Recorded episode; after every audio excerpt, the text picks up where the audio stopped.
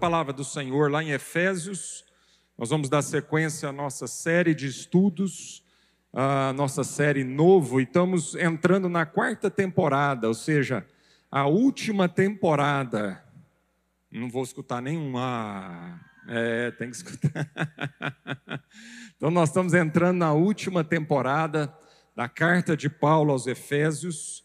Uh, estamos o ano todo estudando, então essa temporada se chama Novo, Novo Relacionamento, né? A série toda chama Novo Jeito de Ser Gente em Efésios, Novo Jeito de Ser Gente em Efésios. E aí então nós entramos agora com novos relacionamentos. E é sobre isso que nós vamos falar hoje, hoje mais especificamente sobre o relacionamento conjugal. Efésios no capítulo 5. Ah, nós vamos ler a partir do verso 21. O verso 21 nós terminamos ele o a, a, domingo passado. Pastor John pregou sobre sermos cheios do Espírito Santo. E o verso 21 era uma das quatro é, ações, né? o quarto verbo ali para ser cheio do Espírito Santo, não é isso? Lá falava assim: não vos embriagueis com vinho, mas enchei-vos do Espírito. Aí ele fala quatro ações para a gente ser cheios do Espírito Santo. Falando entre vós, falando entre vós com salmos, né? É, entoando, louvando cânticos de louvor ao Senhor, dando sempre graças a Deus por tudo e sujeitando-vos uns aos outros. Então, são quatro ações, né? Que Paulo está dizendo ali que era um exercício para a gente ser cheio do Espírito Santo de Deus. Mas eu preciso voltar no verso 21, porque tudo que nós vamos nos próximos cultos falar, né, Paulo traz aqui o exemplo de três tipos de relações. Ele vai falar da relação entre marido e mulher, ele vai falar da relação de pai, pais e filhos, filhos com pais, e ele vai falar da relação de patrão com funcionário, senhor com servo. E são essas três relações que resumem praticamente todas as relações na sociedade. Então, Paulo agora vai chegar nesses lugares, né? uma nova forma de nos relacionarmos, a partir de tudo aquilo que ele vem ensinando até aqui. Nós nunca podemos é, deixar de perceber que há uma sequência no ensinamento bíblico. É, Paulo vem ensinando pilares da fé. Então, porque se você cair de paraquedas só aqui nesse trecho da palavra de Deus, você vai ter muita dificuldade de entender isso e de viver isso.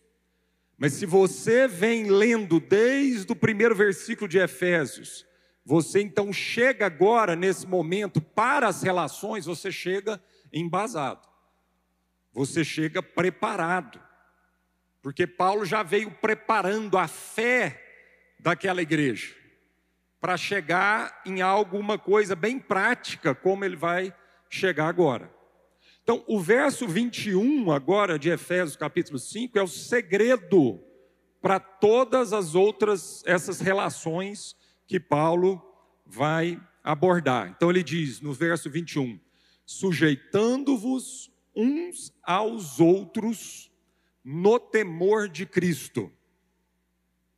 Então aqui ele está sendo geral, ele não está especificando como será essa sujeição. Do versículo 22 para frente, ele vai especificar. Cada pessoa nesse papel, nessa função, seja da esposa, seja do marido, seja do pai e da mãe, ou seja do filho, seja do patrão, ou seja do empregado, né, do senhor ou do servo. Cada pessoa nessa posição, nessa função, tem uma forma de se sujeitar. Mas a palavra anterior a todas as especificações é sujeitando-vos uns aos outros de uma forma geral. Esse é um princípio absoluto da palavra de Deus. Sujeitando-vos uns aos outros. E aqui é para todo mundo. Ele não está dizendo só para a esposa sujeitar o marido, só para os filhos sujeitar os pais, só para o empregado sujeitar o patrão. Ele está falando para todo mundo aqui. Ele não especificou ainda. Amém? Então, este versículo de transição é o último na série de expressões que explicam como ser cheio do Espírito Santo. Falei lá dos quatro verbos, né? Dirigido a todos os cristãos, ele está generalizando para todos os cristãos, independente da posição, seja ela social, seja ela na família, que esses, esses irmãos estão ocupando. Esse versículo recorda a ênfase no Novo Testamento no fato de que os crentes devem moldar seus estilos de relacionamentos na humildade e na bondade de Cristo. Então é um versículo que nos lembra que para a gente ter relacionamento de bem-aventurado, de sucesso na vida, tudo isso começa por uma humildade. Tudo isso começa por uma consciência de que eu não sou independente do meu irmão, de que eu preciso sujeitar a vida do meu irmão, para que a gente tenha de fato relacionamentos bem-aventurados. E tudo isso está embasado na próprio modelo de Jesus Cristo, quando ele veio modelar essas relações para a nossa vida. E aí, lá em Marcos, capítulo 10, nós vamos projetar aqui, eu, eu, eu acho que está aí, é, Arnaldo, é, Marcos capítulo 10, ah, porque aí a gente ganha tempo. Isso, está aí. Bom, esse contexto aqui é aquele contexto onde Tiago e João pedem para Jesus se assentar do lado dele, um do lado direito, outro do esquerdo, na glória. E outra passagem do outro evangelho fala que foi a mãe deles que pediu. Porque isso é bem mesmo da mãe, né? Que a mãe coruja, a mãe quer ver o filho lá, né? Num lugar privilegiado e tal. Aqui a passagem em Marcos diz que João e Pedro pediram isso para Jesus. Né? Os caras eram fortes. Eles só explicitaram o que todo mundo pensa. Né? Quem aqui? Quem aqui não quer sentar em lugar de honra? Quem aqui não quer ser respeitado, ser honrado? Né? Quem aqui não quer esse lugar acima da média dos outros? Isso é uma tentação nossa. Isso é uma tentação das nossas carências, das nossas dúvidas no nosso coração. Por quê? Porque a gente hipervaloriza a posição. Porque como nós temos um problema de identidade, como nós temos lá um problema de, de crer em quem nós somos, porque esse é a raiz lá do pecado desde o início, Satanás fala, ó, oh, você não é, você ainda precisa comer da árvore do conhecimento do bem e do mal para você ser. Então, esse é o problema. A raiz de todos os problemas na humanidade é essa: a gente não tem convicção de nossa identidade, quem nós somos. E quanto mais dúvida de quem eu sou, mais eu preciso me aferrar na posição. Mas eu preciso me aferrar né, nas coisas externas, para acreditar em quem eu sou e para que as pessoas acreditem que eu sou. Então é por isso que o ser humano precisa da bolsa de marca, da roupa de marca, do carrão, ele precisa morar numa casa chique, ele precisa ter um móvel tal, né? ele precisa. Por quê? Ele precisa de subterfúgios para eh, tentar provar que ele é, que ele é bom, que ele é capaz, que ele dá conta, que ele não é um Zé Ninguém. A raiz de tudo isso é essa dúvida lá do Éden, onde Deus falou que a gente é e Satanás veio e plantou uma dúvida no nosso coração de gente que a gente não é. E que a gente então precisa de fazer alguma coisa para provar para a gente mesmo que a gente é, e provar para o mundo inteiro que a gente é, e também provar para o nosso Pai, nosso Deus, que nós somos. Então, essa luta pela posição, quem vai sentar à direita, quem vai ter o privilégio. E eu vou te falar, eles pediram só para sentar à direita, porque eles não foram tão petulantes de pedir para sentar no lugar de Jesus. É, porque na verdade, aonde mesmo ele queria sentar, era lá naquele lugar de Jesus. Mas aí não dava, né? Aí também não dá, né, irmãos? Nem tanto. Mas é o seguinte: abaixo de Jesus sou eu. Deixa eu falar uma coisa para você, sua posição. Nós não temos problema de estar num ambiente onde as posições estão definidas. Por exemplo, você está numa empresa onde você tem um chefe e você é um subalterno. Acabou. Aí é o ditado: manda quem pode, obedece quem tem juízo. As posições estão definidas e aí a gente não tem tanto problema. Sabe aonde começa nossa grande tentação? É quando a posição não está bem definida. Por isso a igreja é um lugar desafiador. Porque a empresa já está tudo muito bem definido. A igreja não era para estar tá tudo bem definido em termos de posição. Infelizmente, em algumas está. É imposto.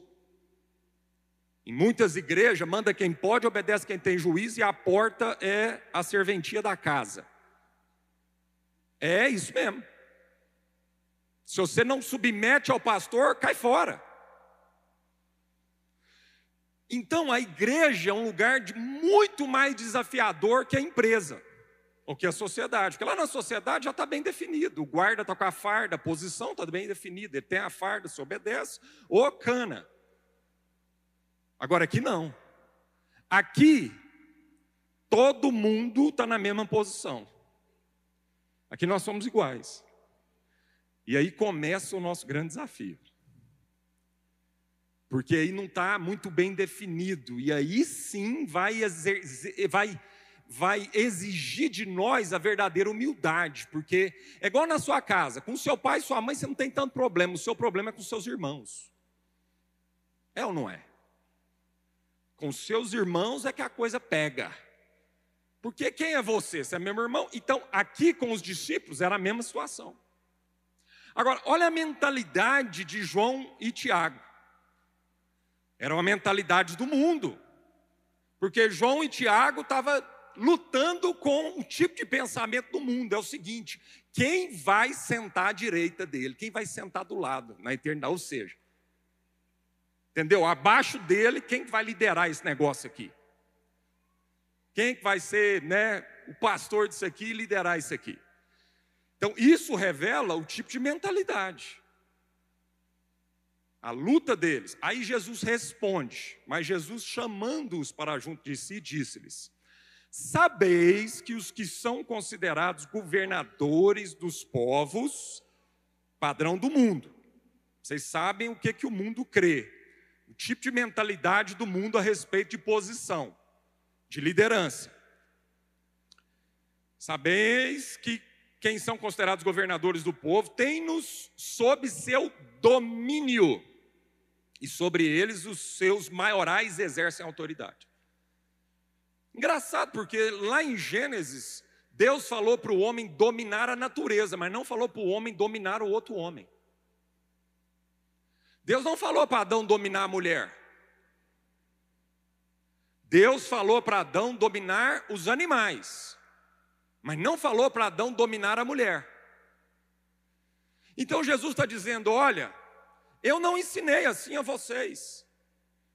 Eu falei para vocês dominarem a natureza, mas não falei para vocês dominarem uns aos outros. Mas no mundo, o padrão de governo do mundo é esse de domínio, ou seja, é uma autoridade que é dada por Deus, porque a palavra de Deus diz em Romanos capítulo 13 que toda autoridade vem de Deus. O conceito de autoridade, amado, nasce em Deus. O que nós estamos fazendo com a autoridade é um outro problema, mas não é porque o ser humano abusa da autoridade que a autoridade deixou de ser menos bíblica. Vamos entender isso. Porque a gente tem isso. A gente olha para o abuso e a gente acha que aquilo não é bíblico. Não, Satanás, amado, ele deturpa o sentido, mas a autoridade está lá, ele só deturpou, ele só mudou a motivação, porque a autoridade é algo instituído por Deus. O reino de Deus é um reino de autoridade. Nós não temos que ter medo para falar sobre autoridade e não temos que ter medo para falar sobre sujeitar a uma autoridade. Parece que hoje em dia nós estamos vivendo dias onde isso é um palavrão, um pecado falar sobre sujeitar a autoridade. Não, a Bíblia fala sobre sujeitar. Está aqui, ela está dizendo sujeitar-vos uns aos outros. E ela não está falando só sujeitar a Deus, ela está dizendo sujeitar uns aos outros. Então isso é bíblico.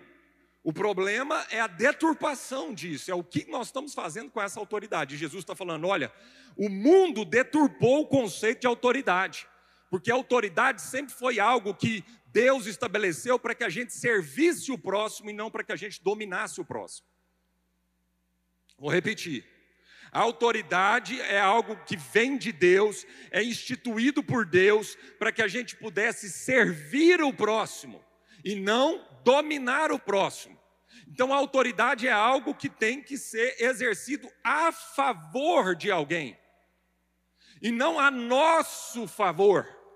Eu não uso, se eu uso autoridade, seja ela em qualquer área da vida, e uso isso para os meus privilégios, para meu ego, para satisfazer as minhas carências, para, para é, é, é, provar das minhas dúvidas, isso é pecado. Nós estamos deturpando o conceito de autoridade. Então Jesus está denunciando isso. Olha, no mundo os governadores oprimem, eles dominam usando essa autoridade, mas entre vós não é assim. Entre vós não pode ser assim, gente. Isso é um padrão do mundo, mas na igreja não é assim. Pelo contrário, é o contrário. Quem quiser tornar-se grande entre vós, será esse o que vos sirva. Olha aí, ó. A autoridade é para servir. Jesus está dizendo isso, e quem quiser ser o primeiro entre vós será servo de todos. Pois o próprio filho do homem, está dizendo a respeito de si mesmo, não veio para ser servido, mas para servir e dar a sua vida em resgate por muitos. Jesus não tinha essa crise de identidade, e só porque ele não tinha essa crise de identidade, ele foi capaz de servir completamente e usar da sua autoridade sem falsa modéstia. Quando Jesus precisou, aliás, ele usou todo momento da autoridade que ele tinha, mas ele nunca usou dessa autoridade para dominar. Ele sim usou essa autoridade, dominar os homens, mas sim ele usou, porque a palavra de Deus diz que Deus o levantou e o colocou acima de todo domínio no universo. Só que sempre ele usou dessa autoridade a favor. Amém, queridos? Então, isso é Cristo. Então, uma vez que o Espírito Santo é o Espírito de Cristo, o Espírito resiste ao orgulho resiste à autossuficiência e resiste à autoexaltação. O próprio Deus resiste ao orgulho.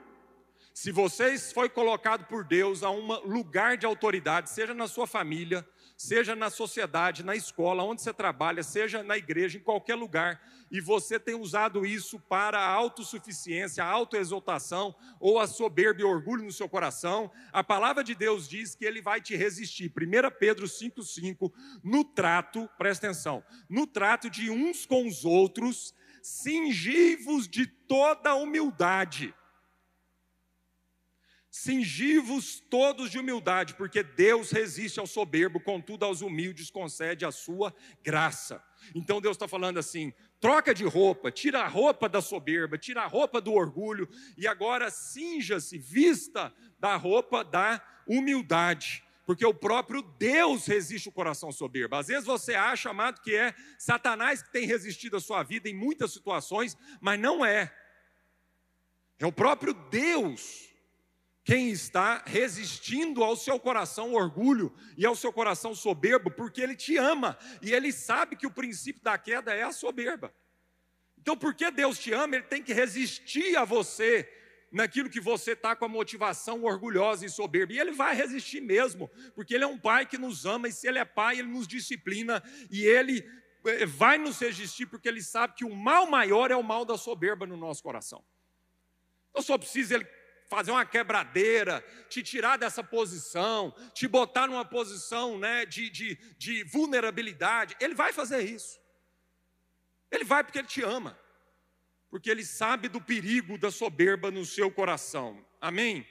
Por isso, então, Paulo escrevendo aos Coríntios, no capítulo 9, no verso 19, ele diz: Sendo livre de todos, fiz-me servo de todos. Não tem esse versículo aí, viu, Arnaldo? Não coloquei. Sendo livre de todos, fiz-me servo de todos. É um paradoxo. É mais um dos paradoxos da Bíblia. É mais um dos mistérios da Bíblia. É mais um das coisas profundas da Bíblia. Sendo livre de todos, fiz-me servo de todos. Agora, esse é a ordem. A ordem é essa. Primeiro, uma consciência de que eu sou livre. Primeiro, uma consciência que eu não estou preso às carências, eu não estou preso ao reconhecimento de ninguém, eu não estou preso à aprovação do meu pai, à aprovação da minha mãe, à aprovação do meu cônjuge, à aprovação dos meus filhos. Eu não sou preso, eu estou livre de todos, livre de todos. Jesus veio para nos libertar completamente. Eu não sou sujeitar um ao outro, não é ser preso ao outro pelas nossas carências qualquer tipo de dependência, no sentido de uma dependência doentia, de uma dependência que para nos validar, não. Eu tenho essa validação em Cristo Jesus. Então eu sou livre de todos. E agora então, porque eu sou livre de todos, agora eu posso amar verdadeiramente. Agora eu posso servir verdadeiramente, porque senão é uma moeda de troca, senão não é amor, senão você não está servindo. Parece, parece que você está servindo. Mas no fundo, no fundo, você está fazendo isso para ser reconhecido. Então, primeira coisa, amado, a nossa suficiência está em Cristo. Ninguém nesse planeta vai poder carregar o peso de ter que resolver a sua vida. Eu vou, eu vou, eu vou repetir isso aqui, que isso aqui é mais forte do que a gente imagina. Ninguém nesse planeta tem que carregar o peso de resolver a sua vida. Só Jesus salva. Seu cônjuge não tem que carregar esse peso. Seu marido não tem que carregar um peso de resolver a sua vida. Sua esposa não tem que carregar o peso de resolver a sua vida. Seus filhos não podem, eles não podem crescer nessa ansiedade, nessa opressão de ter que resolver as suas carências, os seus ideais. Ninguém aqui é responsável por você alcançar os seus ideais, seja ele qual for de vida. Isso é desleal. E ninguém vai dar conta de corresponder a esse nível. Só Jesus Cristo corresponde a esse nível. Só existe um totalmente fiel, só existe um que nunca vai te abandonar, nem se a sua mãe e seu pai te abandonar. Então, meu irmão, minha irmã, nem seu pai e sua mãe pode carregar o peso de não ter que, no momento da vida deles, em pecado, te abandonar. Pode ser que aconteça. E você não pode jogar essa culpa em cima deles. Você tem que perdoar. Porque só tem um que nunca vai te abandonar: o seu Pai Celestial. Só tem um que nunca vai ser infiel com você: Deus é fiel. Então projeta em Deus. Projeta a sua vida, os seus ideais em Cristo. Ele é a con conclusão dos seus ideais de vida. Nós estamos sendo desleais com as pessoas à nossa volta, trazendo um peso acima do que essas pessoas podem suportar. Amém, queridos? Sendo livre de todos, pronto, agora eu estou pronto, agora eu começo a servir a todos porque servir a todos tem que ser voluntariamente. Jesus diz: ninguém tirou a minha vida, ninguém roubou a minha vida, ninguém me matou, eu voluntariamente entreguei a minha vida. Isso é servir, isso é amar. Quando voluntariamente a gente entrega a vida, isso não é uma troca. Voluntariamente eu começo a entregar a minha vida. Amém? Então, este é o princípio do amor. Somos livres quando finalmente amamos, e esse amor nos leva a servir ao outro voluntariamente. Agora, esse versículo traz um segredo, e o segredo está no finalzinho dele, que muita gente passa batido. Lá diz: sujeitando-vos uns aos outros em amor. Não, sujeitando-vos uns aos outros no temor de Cristo. Pronto. O segredo é esse. Esse é o segredo da gente conseguir sujeitar um ao outro. Se não for por temor a Cristo, nós não vamos dar conta. Você não vai dar conta de amar a sua esposa se não for antes pelo temor a Cristo. Você não vai dar conta de amar seu marido se antes não for porque você tem um pacto com Cristo. A sua relação só entre nós não é suficiente. A relação só entre nós não é suficiente. Nós só damos conta entre nós porque há uma relação antes com Cristo. Eu fiz um juramento quando eu casei com a Roberta, há 20, quase 25 anos atrás. Fiz um juramento. Eu tive que resolver o meu casamento com a Roberta, eu não resolvi primeiro com ela, eu tive que resolver com Cristo. Eu tenho plena convicção que se eu não tivesse resolvido isso com Cristo, eu não estava casado com ela mais hoje. Porque tiveram vários momentos no nosso casamento onde a minha relação só entre nós não seria capaz suficiente para segurar a onda. Mas porque eu fiz um voto diante de Deus de amar essa mulher até que a morte me separasse, é nesse voto que esse casamento está sendo sustentado. E ela também. Eu vou abrir uma particularidade aqui, meu amor, você me permita. Vai ter outro jeito. Eu estou com o microfone. Domingo que vem é a sua vez. Entendeu? Mas a autoridade que eu estou exercendo é a favor de você, viu, meu bem? Não é para me engrandecer e diminuir você, não. A autoridade de ter o microfone aqui na frente. Primeiro ano de casamento, tive um pau com a Roberta, assim, daqueles assim, como diz o Paulo Júnior, não nasce grama no lugar. Que isso, pastor? Achei que pastor não brigava não com a esposa. ai, Deus. Ai.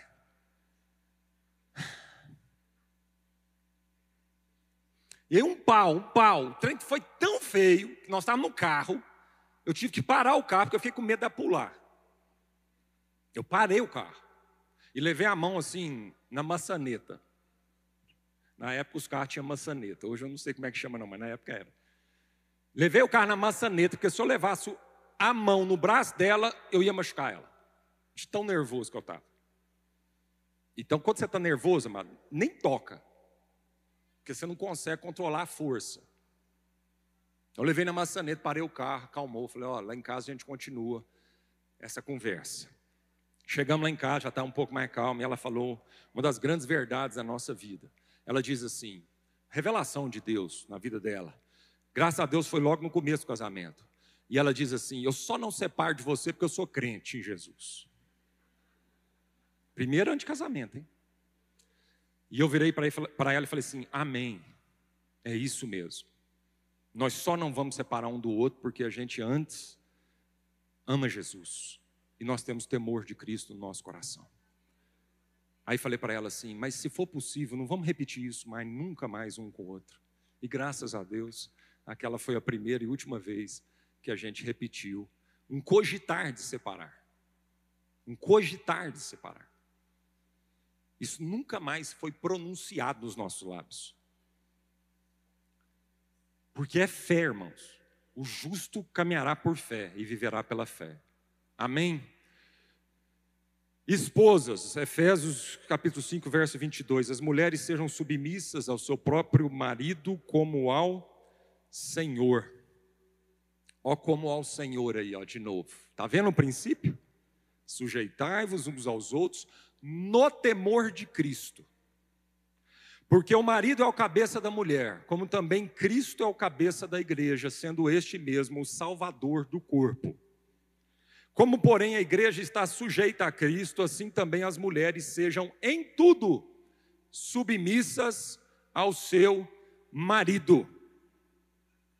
Tem umas palavras na Bíblia que a gente queria tirar da Bíblia, né? Na carne, quando a gente está na carne assim, a gente fala assim: essa aqui eu queria riscar. Esse em tudo aqui é uma delas. Esse em tudo a gente fala assim: não, isso aqui eu queria riscar da Bíblia. Ser submissa ao meu marido em tudo. Isso aqui eu queria riscar. Mas está na Bíblia. Cabe a nós agora o labor de meditar sobre isso e ouvir o Espírito Santo e tentar entender o que significa isso aqui. e submeter a isso. Porque entender é fácil, difícil é a gente submeter à palavra de Deus. Então, essa palavra submissão que aparece aqui, nos dias de hoje, é para muitos considerado um palavrão, para começar disso. A sociedade que a gente vive, irmãos, a palavra submissão é um palavrão. Você quer chamar atenção numa conversa, você pode estar conversando o que for. Põe a palavra submissão no meio da conversa, o povo para e fala assim: o quê? Então, se você estiver numa roda de conversa, ninguém está prestando atenção em você, no meio da conversa, seja lá o assunto que você quiser fazer, você fala assim: submissão, aí o povo para. Porque o povo quer saber. submissão. Essa palavra é um palavrão. Infelizmente, porque muito da aplicação dela no passado e até hoje, por muitos, foi abusiva, destituída do espírito correto dela. Não se esqueça que a letra mata e o espírito vivifica. Não se esqueça que qualquer palavra que está na Bíblia sem o Espírito Santo, sem o Espírito, o contexto disso. Então, Paulo vem desenvolvendo, eu falei isso, ele vem desenvolvendo um contexto. Ele nunca poderia cair de paraquedas nesse versículo da submissão, se antes ele não tivesse falado sujeitai-vos uns aos outros no temor de Cristo. O contexto é esse. Temor de Cristo é o contexto. Sujeição ao outro é o contexto. Então ela foi abusiva porque ela foi destituída, essa palavra, muitas vezes do espírito correto, e muitas vezes a gente apropria de um versículo na Bíblia, de uma palavra na Bíblia, para a gente dominar e oprimir, e não para a gente realmente amar e servir. Mas não é por isso que nós vamos deixar de resgatar o verdadeiro e bom significado pois a submissão é bíblica, é uma palavra bíblica, é um princípio bíblico, e não devemos ter medo de ensinar sobre submissão de acordo com a Bíblia. Então não é ensinar submissão de acordo com os parâmetros desse mundo. É por isso que essa palavra assusta. Porque a forma como o mundo entende submissão é completamente diferente daquilo que a, Bíblia fala de submissão. E se você tirar o espírito da submissão, acabou, você vai matar, você vai oprimir. Aí ela vai ser usada para julgo, para opressão, para domínio e não para o benefício daquela pessoa. O pensamento, a referência de Paulo para tratar as relações entre marido e esposa é a relação de Cristo com a igreja. Então, a, a, a, a ordem de Paulo aqui, ela não é cultural, ela não é temporal, mas ela é criacional. Tem muita gente que lê as cartas de Paulo e fala: não, isso é para aquela cultura, é por causa dos Efésios, é por causa dos Coríntios. Ah, e também, também ele escreve para Timóteo, então é por causa. Ah, não, é por causa especificamente de Timóteo, é por causa especificamente de Tito, porque está em quase todas as cartas de Paulo, amado. Tem mulher que não lê o apóstolo Paulo porque acha que ele é machista.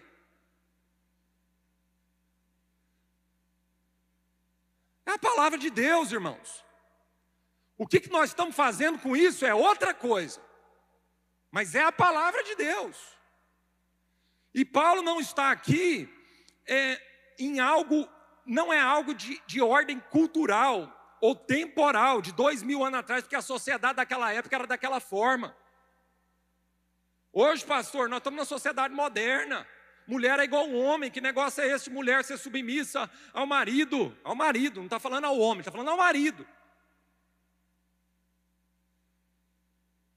Não, a ordem aqui é criacional, porque o argumento do apóstolo Paulo, que nós vamos ver aqui, é um argumento lá de Gênesis. É criacional. É no primeiro casal. Então isso não é cultural. Abra sua Bíblia lá em 1 Coríntios 11, 3, que é onde ele fala mais sobre isso. 1 Coríntios 11, 3. Quero, entretanto, ah, eu esqueci que nós estamos projetando, né? não precisa nem abrir para chegar a tempo.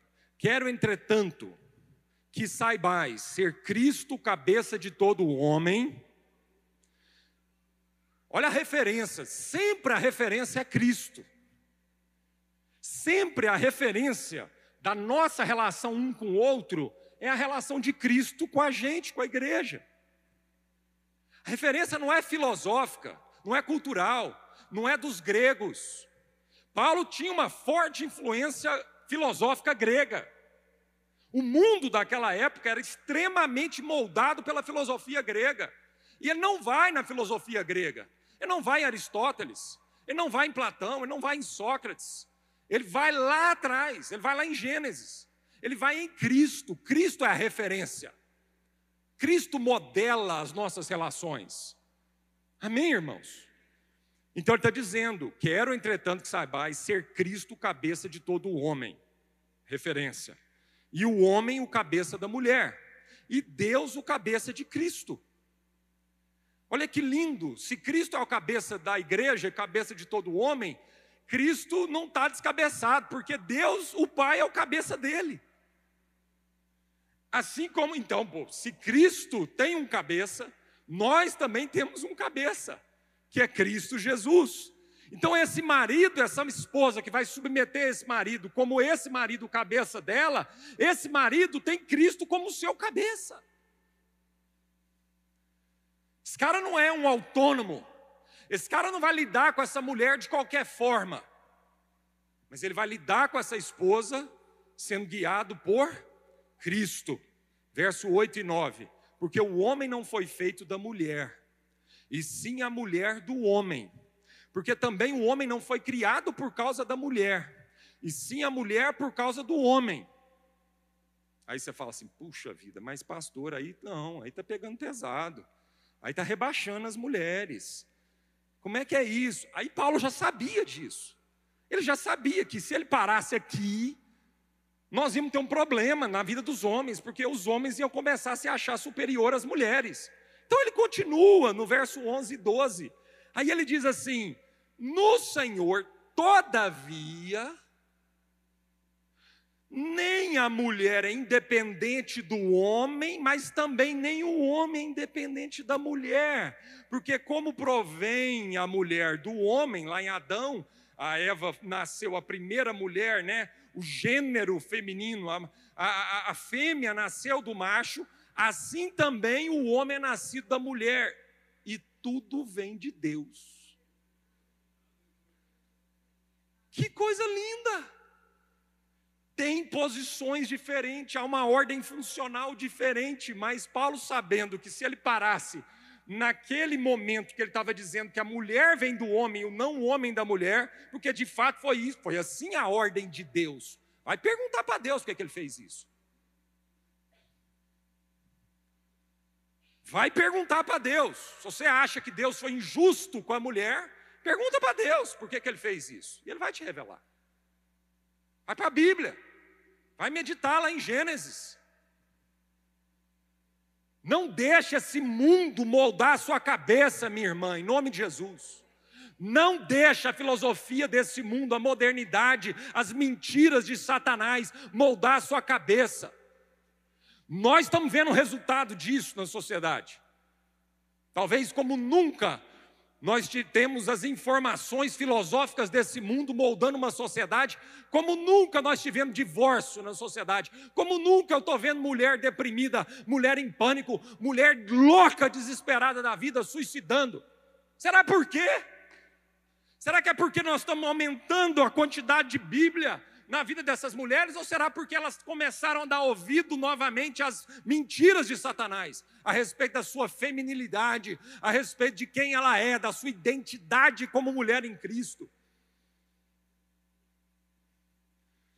Então, Deus sabendo da nossa também do coração a predisposição a a, o orgulho, a soberba no coração do homem, e a história mostra isso, como esse homem abusou do seu lugar, como ele abusou dessa ordem funcional de Deus na sociedade.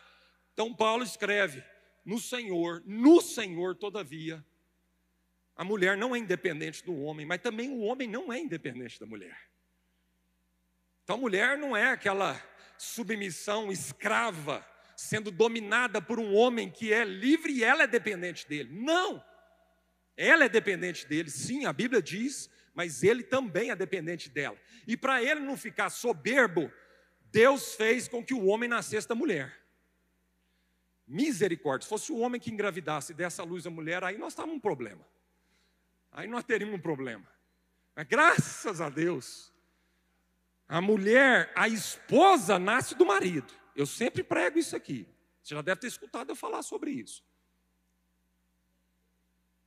Porque a mulher também pode tentar ficar soberba, achando que só ela dá luz e sente dor de parto. Não é não, amado. Ela dá luz filho, homem e filho mulher, mas quem dá à luz uma esposa é o marido. Vou falar de novo, para os homens aqui. Casado e aqueles que vão casar um dia. E se você não casar fisicamente, você vai ter que casar com a igreja. Porque casamento é um princípio de Deus. Ninguém vai ficar solteiro. Vou falar de novo para os homens aqui. Você nasceu da sua mãe, mas quem tem que parir a esposa é você. É você que vai parir sua esposa. E não sem morte.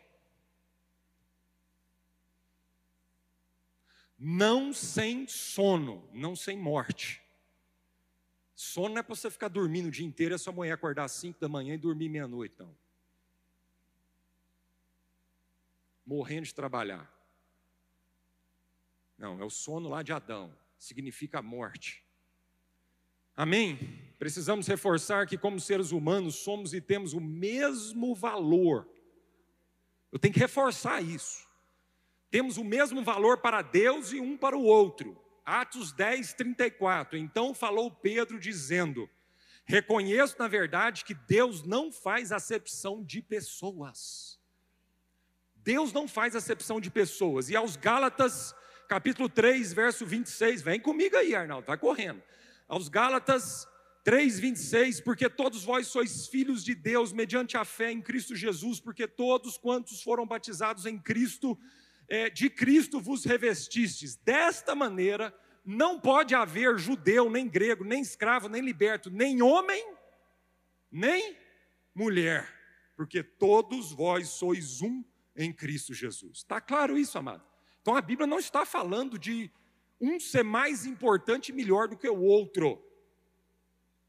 Está claro que Deus não faz acepção de pessoas e em Cristo já não existe mais homem e mulher.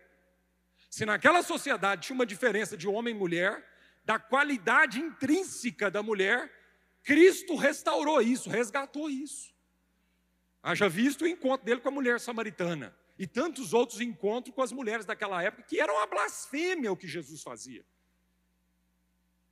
Então, Jesus quebrou esse jugo, essa prepotência masculina com relação às mulheres daquela época. Apesar de estar claro na Bíblia que não há distinção de valor entre as pessoas, está claro na Bíblia que existe uma ordem funcional entre os seres humanos dada por Deus. E é aí que nós estamos enfrentando o espírito desse mundo, porque esse mundo está dizendo que igualdade é função igual. Não, igualdade é bíblico entre homem e mulher, mas são funções completamente distintas. 1 Coríntios 12, 18. Mas Deus dispôs os membros, colocando cada um deles no corpo como lhe aprouve. Vai conversar com Deus. Se você, mulher, acha que nasceu no corpo errado e na sociedade errada, vai falar com Deus. Se você, homem, acha que nasceu no corpo errado e recebeu características peculiares de Deus na sua vida, vai falar com Deus, vai brigar com Deus, vai falar que ele errou.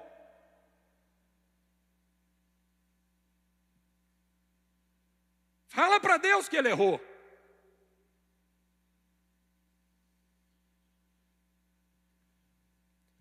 A Bíblia fala que Deus dispôs os membros, colocando cada um deles no corpo como lhe aprouve.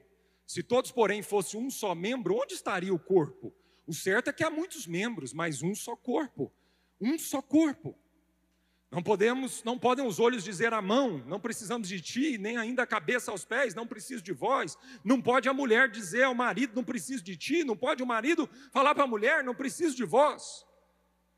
Não pode o patrão falar para o servo, não preciso de ti, não pode o servo falar para o patrão, não preciso de você. Não pode o pai falar para um filho, não preciso de ti, e o filho falar para o pai, não preciso de você. Não podem os olhos dizer à mão, não precisamos de ti, nem ainda a cabeça aos pés, não preciso de vós. Pelo contrário, os membros do corpo que parecem, presta atenção nisso aqui, os membros do corpo que parecem ser mais fracos, Parecem, a Bíblia não está dizendo que eles são. Parece porque a gente julga erradamente. Parece porque o nosso senso discernimento está atrapalhado pelo pecado. E a gente julga pela aparência. Então, para a sociedade, tem alguns que parecem ser menos dignos, ou menos importantes, ou mais fracos. Esses são necessários, que a Bíblia está dizendo. E aos que nos parecem menos dignos no corpo, a este damos muito maior honra. Também os que em nós são do, não são decorosos, revestimos de especial honra. Amém, queridos? Então o segredo é percebermos cada vez mais que é um só corpo, e não estamos falando de duas pessoas, mas sim de uma pessoa formada por dois indivíduos. E cada indivíduo nessa relação tem funções distintas e estão dentro de uma ordem funcional criada por Deus desde a criação.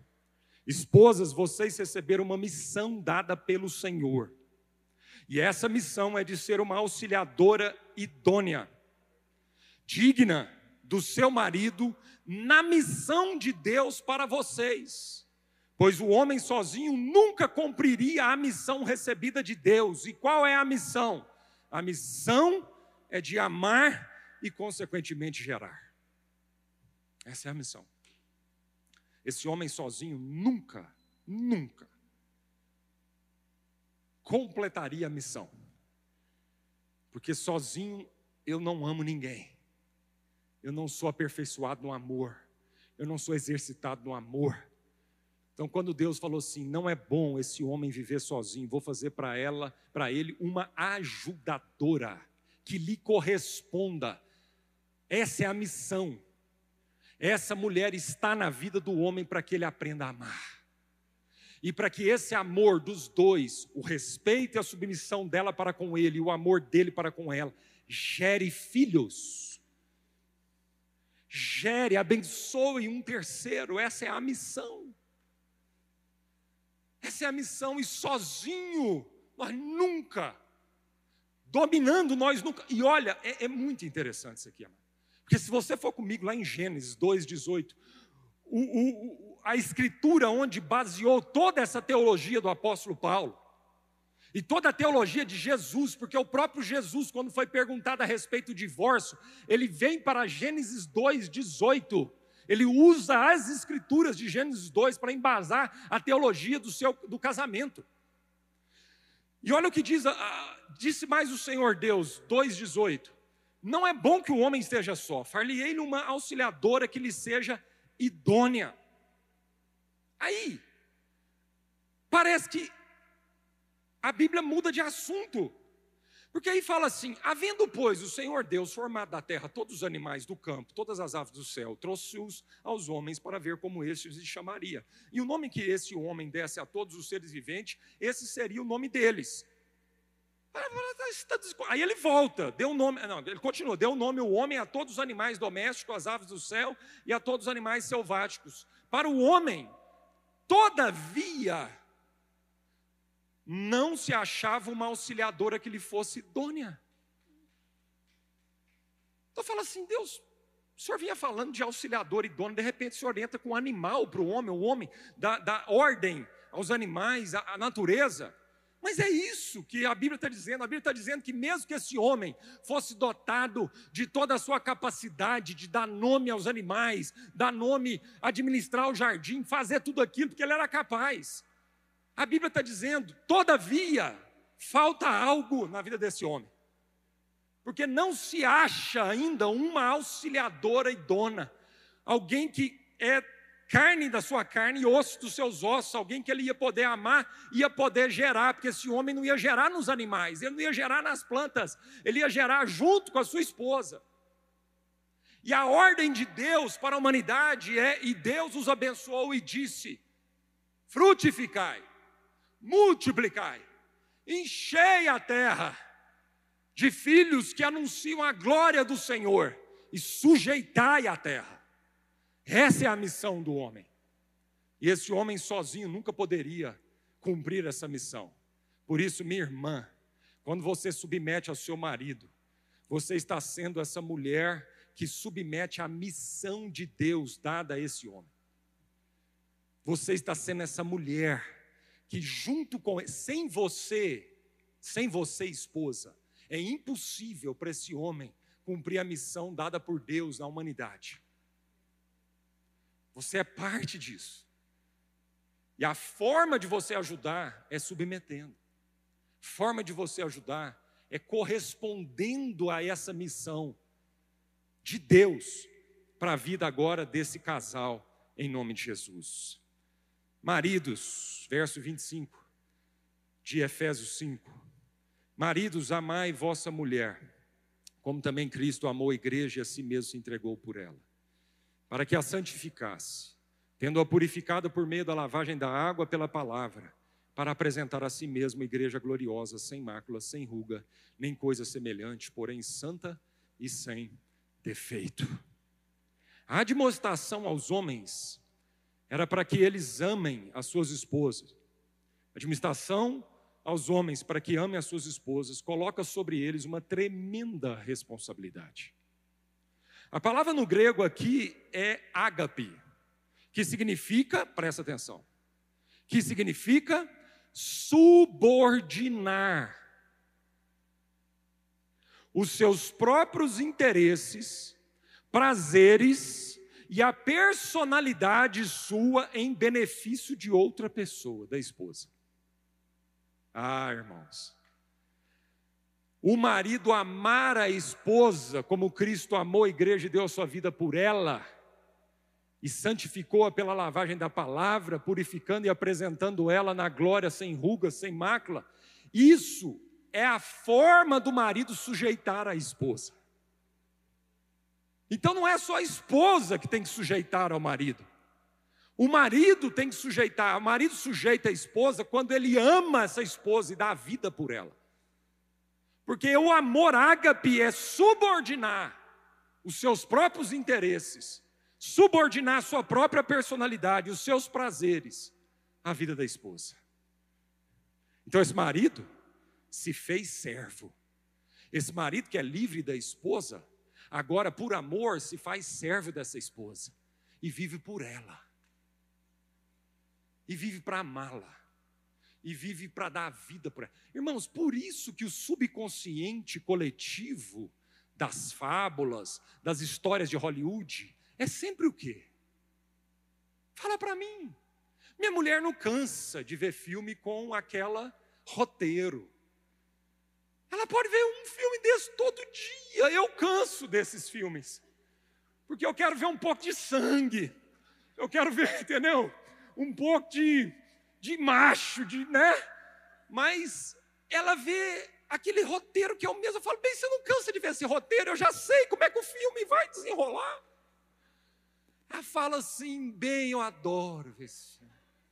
Porque lá, na cada célula dessa, ela foi criada por Deus para ter um príncipe encantado que dá a vida por ela. Que enfrenta os dragões, que mata os adversários, que conquista e não mede esforços, que sobe nas torres mais altas para libertá-la. Aonde? De onde veio isso? Mas isso não vem de Hollywood. Hollywood pegou um barco, pegou um trem e vende, e vende porque cada mulher consome isso. E consome porque isso vem do âmago de ser mulher. Você pode falar de feminismo que for, de igualdade que for, mas um macho não está esperando uma princesa vir libertá-lo, não, irmão. Isso é uma deturpação. O macho quer ir lá e conquistar. É por isso que hoje nós estamos vivendo uma loucura na sociedade. Porque hoje os meninos, as, as meninas estão tá atacando. E os meninos não sabem lidar com isso. Porque eles não foram criados por Deus para lidar, para reverter uma ordem natural de Deus. A ordem é ele lá, transpor os obstáculos, sair à caça. Entendeu? Qual mulher não quer ser conquistada? Qual mulher? Que papo é esse? Qual mulher não sonha num homem, homem mesmo? É homem, irmão, não é banana, não. É homem que põe o peito na frente, joga ela para trás, fala: é comigo agora. É, mano, é isso aí. Em nome de Jesus. Pelo amor de Deus. Lute, dê a vida por ela, é o que Paulo está falando. Marido, ame a sua esposa. Sabe, sabe? Quer amar? Fica genérico, né, amado? Eu vou falar para vocês o que significa amar a sua esposa. Olha para Cristo. E ele foi para a cruz. Eu vou falar uma coisa para você, homem. Eu não estou brincando. Tem gente que acha que a gente brinca quando a gente, quando o marido fala assim, eu acho que eu vou separar, não dou conta mais não. Eu não dou conta mais. Separar. Eu falo assim, irmão, faz o seguinte: morre, mas não separa. Morre. É mais digno. Sua esposa e seus filhos vão ter um quadro na sala de um homem que não roeu a corda e todos os dias eles vão olhar para aquele quadro e falar assim: meu pai amou minha mãe até o fim. Morre! Ah, pastor, mas ela não me satisfaz. Ah, pastor, mas ela não quer nem transar comigo mais. Amado, morre! Vai para a presença de Deus, sobe no monte, agarra com Deus e oração. Vai lutar com Deus então sobre isso. Mas para de lutar com a sua esposa, que ela não é o problema, o problema é entre você e Deus. Vai lutar com Deus. Porque Deus pode mudar seu coração e te derramar um amor tal para ela que ela vai se abrir novamente para você e vai voltar a te admirar e vai voltar a submeter e te respeitar. Em nome de Jesus. John Stott fala que o cabeça da igreja é o noivo da igreja. Ele não oprime a igreja, pelo contrário, ele sacrificou-se a fim de servi-la, para que ela se torne, presta atenção nisso, para que ela se torne tudo quanto ele anseia que ela seja, ou seja, ela mesma, na, ela mesma, não é uma anulação. Irmãs, submeter ao seu marido não é você se anular na sua identidade. Não é isso que Jesus quer que a gente se anule, não. Jesus quer que a gente seja finalmente tudo aquilo na plenitude que nós fomos criados por Deus para ser. Por isso ele diz, ele santifica essa esposa, essa noiva, e ela vai ser apresentada um dia sem ruga, sem mácula, sem defeito. O marido que ama a sua esposa e dá a vida por ela, amado, santifica a sua esposa. E ela vai aperfeiçoar e ela vai alcançar todo o potencial que um dia ela foi. Ela não vai ser rebaixada, ela vai ser promovida à plenitude daquilo que ela é, é em Deus como esposa, como mulher. Ela vai ser valorizada como mulher. Porque é assim que Jesus fez. Assim também o marido nunca deve usar da sua liderança para esmagar ou sufocar a esposa ou para frustrá-la de ser ela mesma. Seu amor por ela o levará, a levará pelo caminho exatamente oposto, dar-se-á por ela, a fim de que ela desenvolva seu pleno potencial debaixo de Deus e assim fique sendo mais completamente ela mesma. Amém? Nós precisamos concluir, amados. Verso 28 ao 32, assim também os maridos devem amar a sua mulher como ao próprio corpo. Quem ama a esposa a si mesmo se ama, porque ninguém jamais odiou a própria carne. Antes a alimenta e dela cuida, como também Cristo faz com a igreja, porque somos membros do seu corpo. Eis porque deixará o homem a seu pai e a sua mãe, e se unirá à sua mulher, e se tornarão os dois uma só carne. Isso aqui é casamento, viu, irmãos? Casamento não é lá no cartório, não é aquele papel, nem aliança que você usa na mão. Casamento, sabe o que é? Que é Deus que criou o casamento, o resto é resto. Isso aqui é casamento. Casamento está aqui, ó.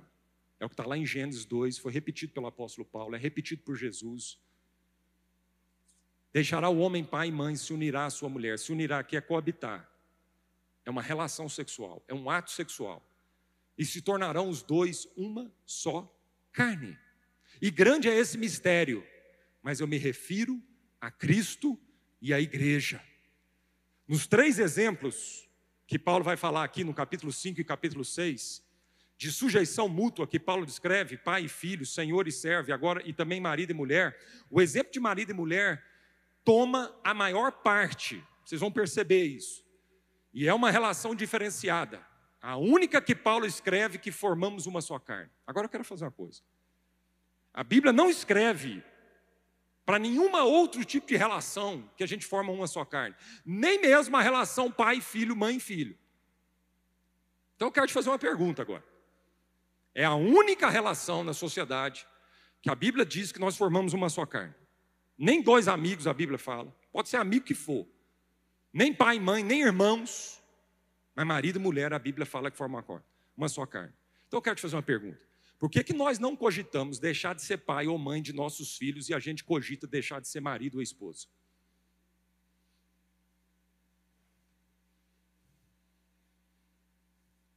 Você já sabe da resposta, eu nem preciso ficar tentando responder muito isso aqui.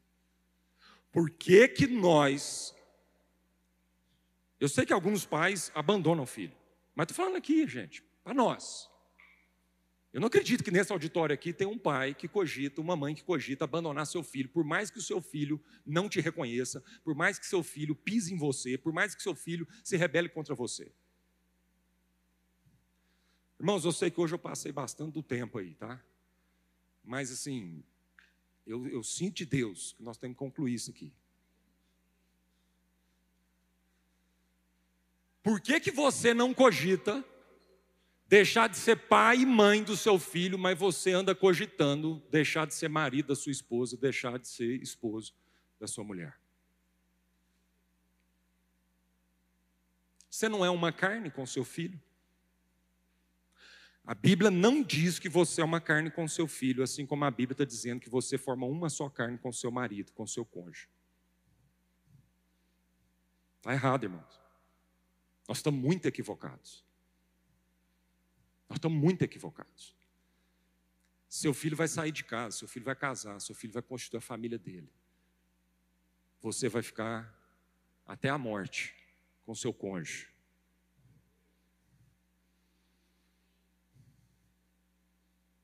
Era preferível você deserdar um filho do que você separar do seu cônjuge.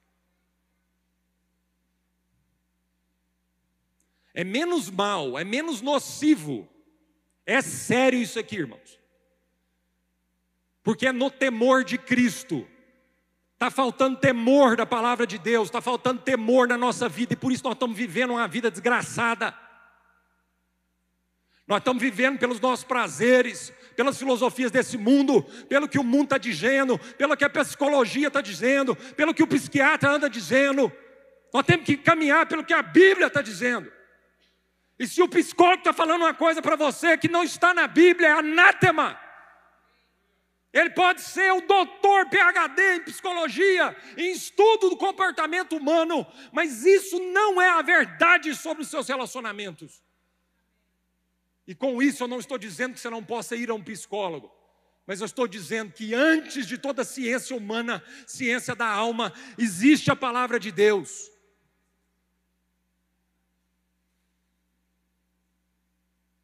É sério isso. Cristo não cogita deixar de ser um com a igreja, e porque Ele nunca cogitou te abandonar, nós estamos aqui hoje. Mesmo em face da morte, mesmo diante da cruz, Jesus não desistiu, não se separou de nós foi até o fim. E se você não está aguentando esse estrupício do seu lado, por temor a Cristo, você vai para a presença de Deus chorar e clamar por emoções curadas, para que você experimente um vinho, uma transformação de água em vinho, um vinho melhor no seu casamento. Isso não é natural. Natural é o vinho acabar e acaba rápido, acaba na lua de mel. Natural é o vinho acabar. Mas quando a gente obedece Jesus em tudo que ele fala, ele transforma água em vinho. E o vinho que Jesus transforma é muito melhor que o vinho que a gente é capaz de produzir pela nossa carne. Em nome de Jesus. Vamos parar por aqui, porque já passa muito. Eu quero orar. Oh, Senhor.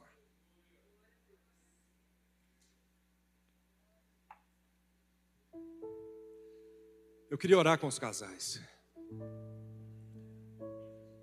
Queria pedir a todo mundo que é casado, se coloque de pé em nome de Jesus.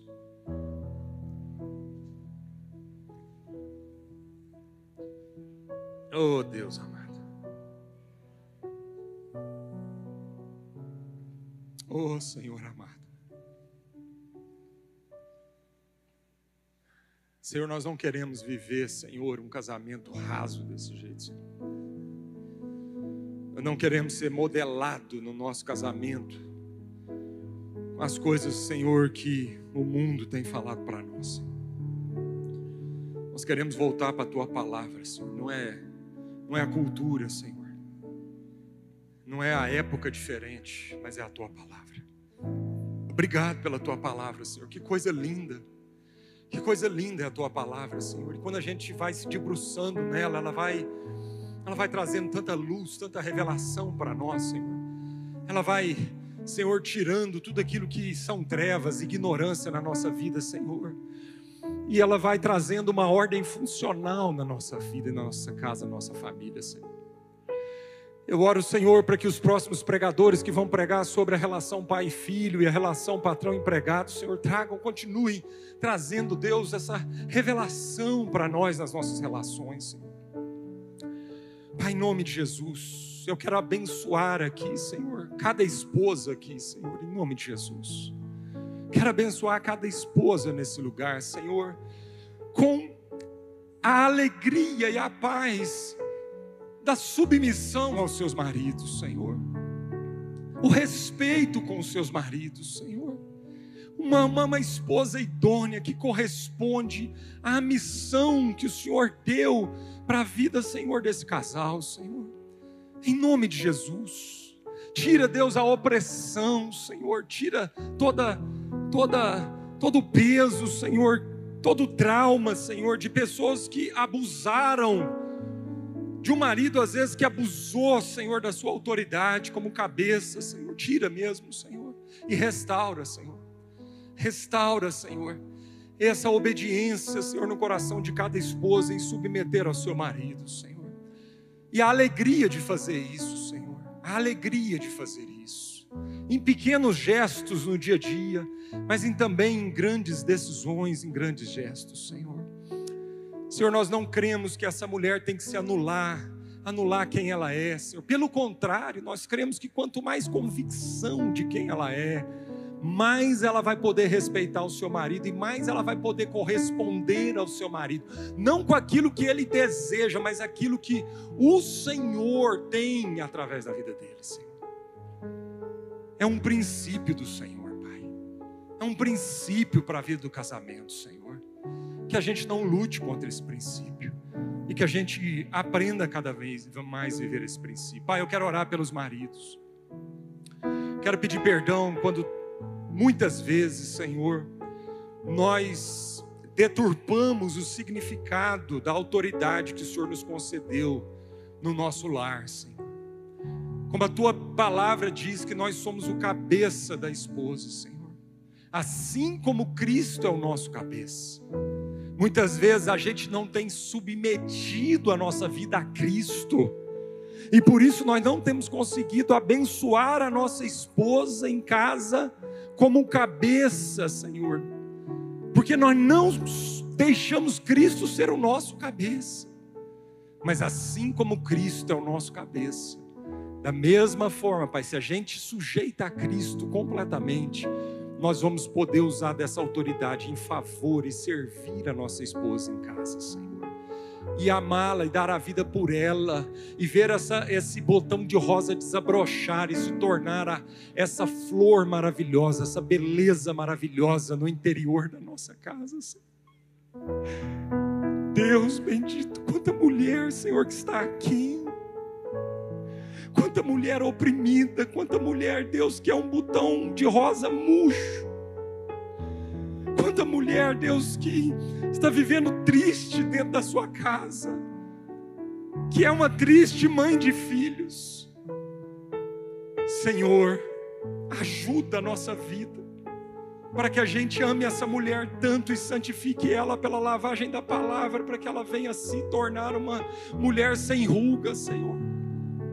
Quantas mulheres estão loucas porque querem tirar as rugas da face. Ah, Pai, mas se o coração tivesse sem rugas, Senhor, elas lidariam melhor com as suas rugas naturais. Deus, se o coração, se a alma dessas mulheres estiverem, estivessem sendo renovadas, estivessem jovens no Senhor, o exterior, Senhor, não importaria tanto para a identidade de quem elas são, e elas não estariam sendo tão opressas pela imagem, achando que o valor está na sua imagem, no seu cabelo, nas suas joias, na sua roupa. Não, Jesus. Muitas vezes elas estão enrugadas, porque, Senhor, nós, como maridos, não temos lavado e não temos apresentado essas mulheres sem ruga diante do Senhor, Pai. Oh, Senhor, o amor de Deus, o Pai, a graça do Filho e a capacitação para a gente amar e submeter o Espírito Santo será sobre nós. Vamos em paz.